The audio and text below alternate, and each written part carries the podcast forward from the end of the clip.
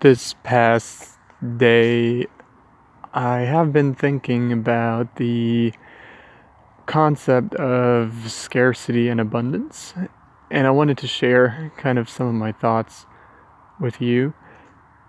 And this has been triggered, I think, by actually by a very pleasant experience by being home um, and being with family. And there's something about different generations that view the world differently. I don't even want to say that it's necessarily an individual thing, but it might be an overarching generational theme, in fact.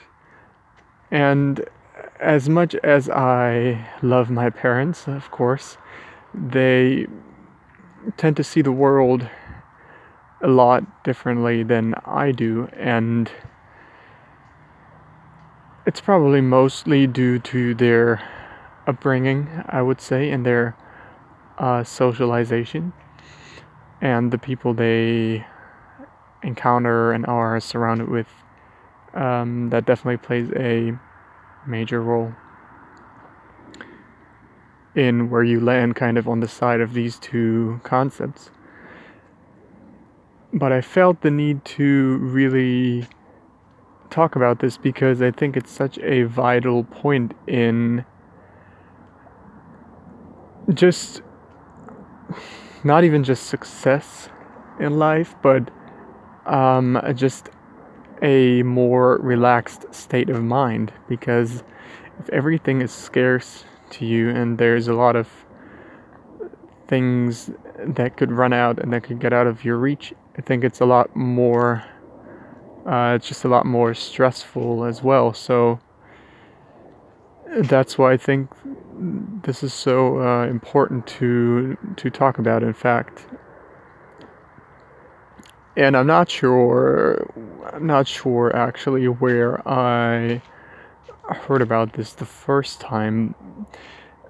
In my opinion, or in my mind, the scarce mindset is just the viewpoint that everything can be taken away from you if you're afraid of of losing everything you have, of losing money, of um, of your girlfriend or boyfriend leaving you, um, if you won't finding someone else, of not finding a job, of um, believing there is such a limited number of jobs for people out there, and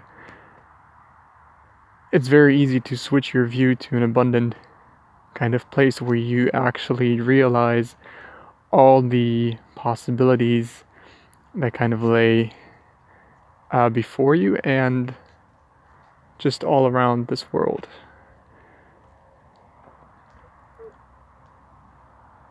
This may sound at first glance quite idealistic and maybe unrealistic, but what's the point of being realistic in a life that gives you everything, in a world that supplies everything you need, and in a world that you can dream and realize those dreams? And I read a quote some somewhere. I think it was on my uh, Momentum Chrome wallpaper, and it said something like, "Anything you can dream, you can manifest in this world."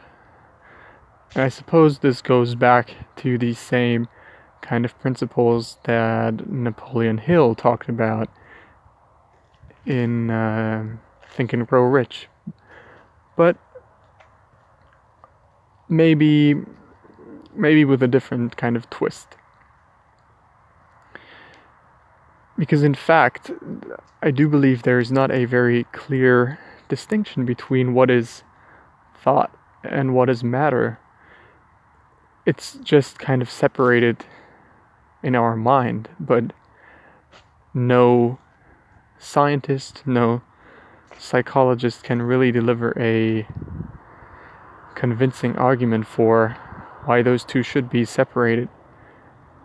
And why they are not just the same thing and we just experience them in two different ways. So, from that viewpoint, I think if you look at the world, you can see and you can dream. You can dream up pretty much anything uh, and dream that into existence. And it's probably, it sounds very um, illusional if you haven't kind of experienced it firsthand, but I think there's there's really quite a lot of truth to that and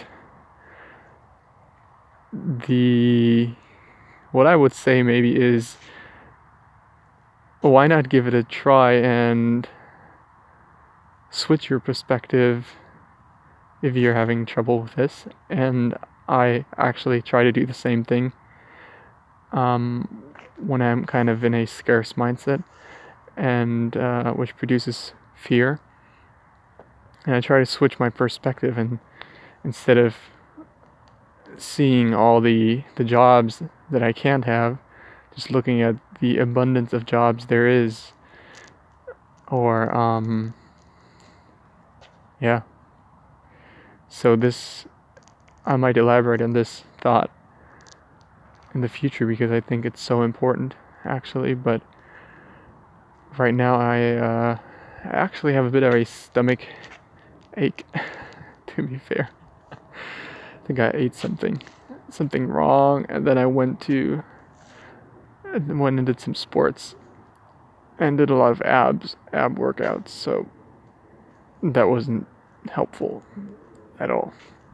So I'll just leave it there, and I'll talk to you soon.